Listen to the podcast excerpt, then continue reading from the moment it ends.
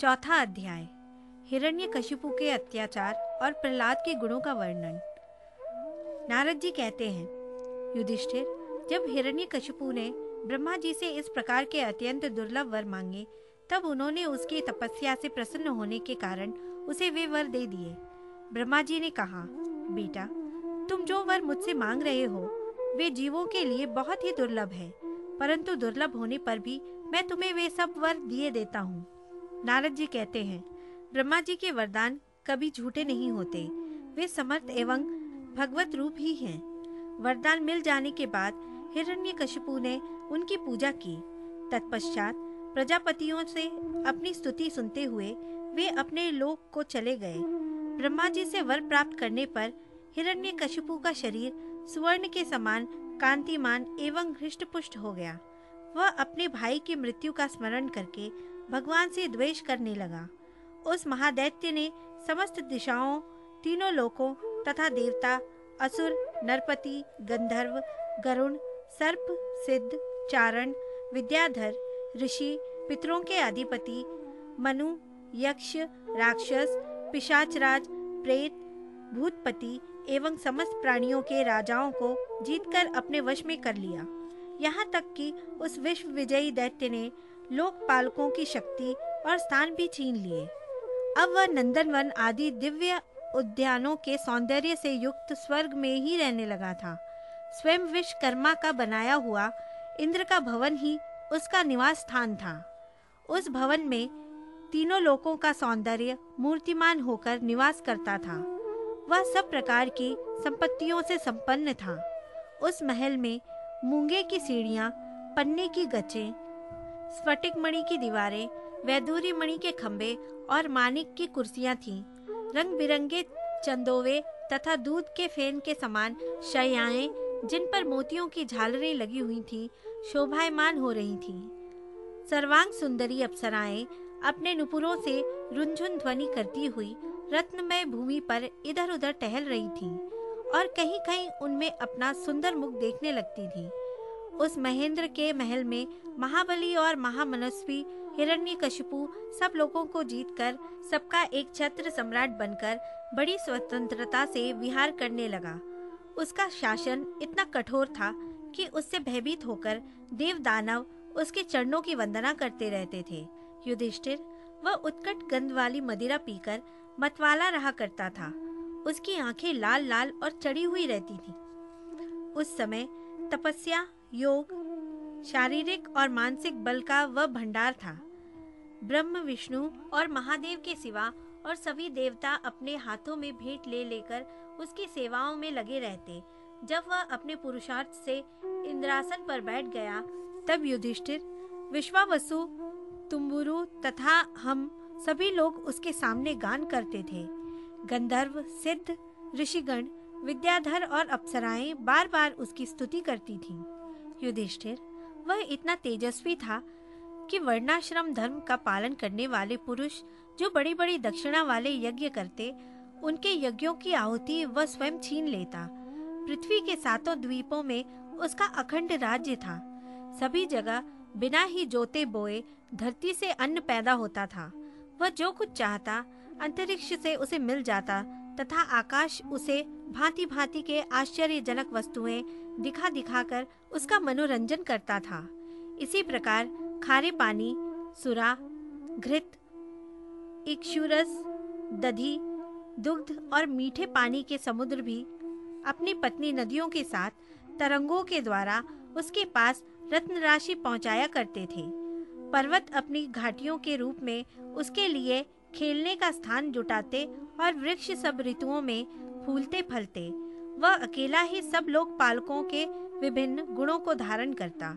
इस प्रकार दिग्विजयी और एक क्षत्र सम्राट होकर वह अपने को प्रिय लगने वाले विषयों का स्वच्छंद उपभोग करने लगा। परंतु इतने विषयों से भी उसकी तृप्ति न हो सकी, क्योंकि अनंत वह इंद्रियों का दास ही तो था। युधिष्ठिर इस रूप में भी वह भगवान का वही पार्षद है, जिसे संकादिकों ने शाप दिया था। वह ऐश्वर्य के मत से मतवाला हो रहा था, तथा घमंड में चूर होकर शास्त्रों की मर्यादा का उल्लंघन कर रहा था। देखते ही देखते उसके जीवन का बहुत सा समय बीत गया। उसके कठोर शासन से सब लोग और लोकपाल घबरा गए। जब उन्हें और कहीं किसी का आश्रय न मिला, तब उन्होंने भगवान की शरण ली। उन्होंने मन ही मन कहा, जहाँ सर्वात्मा जगदीश्वर श्री हरि निवास करते हैं और जिसे प्राप्त करके शांत एवं निर्मल सन्यासी महात्मा फिर लौटते नहीं, भगवान के उस परम धाम को हम नमस्कार करते हैं। इस भाव से अपनी इंद्रियों का संयम और मन को समाहित करके उन लोगों ने खाना, पीना और सोना छोड़ दिया तथा निर्मल हृदय से भगवान की आराधना की। एक दिन उन्हें मेघ के समान गंभीर आकाशवाणी सुनाई पड़ी। उसकी ध्वनि से दिशाएँ गूंज उठी। साधुओं को अभय देने वाली वह वाणी यूँ थी, श्रेष्ठ देवताओं, डरो मत, तुम सब लोगों का कल्याण हो। मेरे दर्शन से प्राणियों को परम कल्याण की प्राप्ति हो जाती है। इस नीच दैत्य की दुष्टता का मुझे पहले से ही पता था। मैं इसको मिटा दूँगा। अभी कुछ दिनों तक समय की प्रतीक्षा करो। कोई भी प्राणी जब देवता, वेद गाय, ब्राह्मण साधु धर्म और मुझसे द्वेष करने लगता है, तब शीघ्र ही उसका विनाश हो जाता है। जब यह अपने वैरहीन, शांत और महात्मा पुत्र प्रहलाद से द्रोह करेगा, उसका अनिष्ट करना चाहेगा, तब वर के कारण शक्ति संपन्न होने पर भी इसे मैं अवश्य मार डालूँगा। नारद जी कहते हैं, सबके हृदय में ज्ञान का संचार करने वाले भगवान ने जब देवताओं को यह आदेश दिया, तब वे उन्हें प्रणाम करके लौट आए।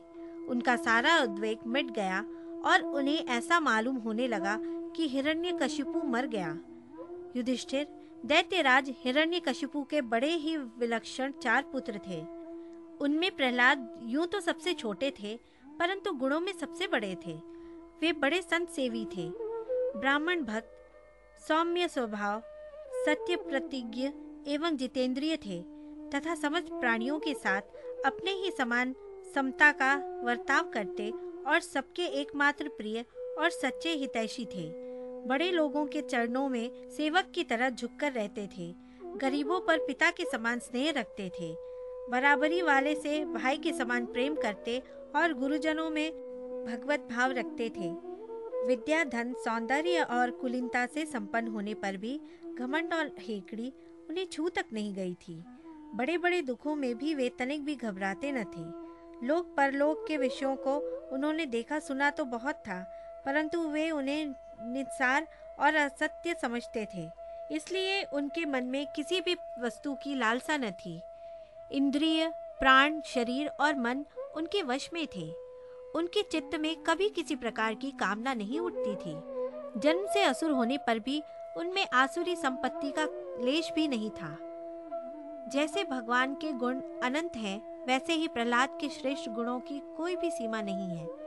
महात्मा लोग सदा से उनका वर्णन करते और उन्हें अपनाते आए हैं। तथापि वे आज भी ज्यों के त्यों बने हुए हैं। युधिष्ठिर, यूँ तो देवता उनके शत्रु हैं, परंतु फिर भी भक्तों का चरित्र सुनने के लिए जब उन लोगों की सभा होती है, तब वे दूसरे भक्तों को प्रहलाद के समान कहकर उनका सम्मान करते हैं। फिर आप जैसे अजात शत्रु भगवत भक्त उनका आदर करेंगे। इसमें तो संदेह ही क्या है? उनकी महिमा का वर्णन करने के लिए अगणित गुणों के कहने सुनने की आवश्यकता नहीं। केवल एक ही गुण भगवान श्री कृष्ण के चरणों में स्वाभाविक जन्मजात प्रेम उनकी महिमा को प्रकट करने के लिए पर्याप्त है। युधिष्ठिर, प्रहलाद बचपन में ही खेल कूद छोड़कर भगवान के ध्यान में जड़वत तन्मय हो जाया करते।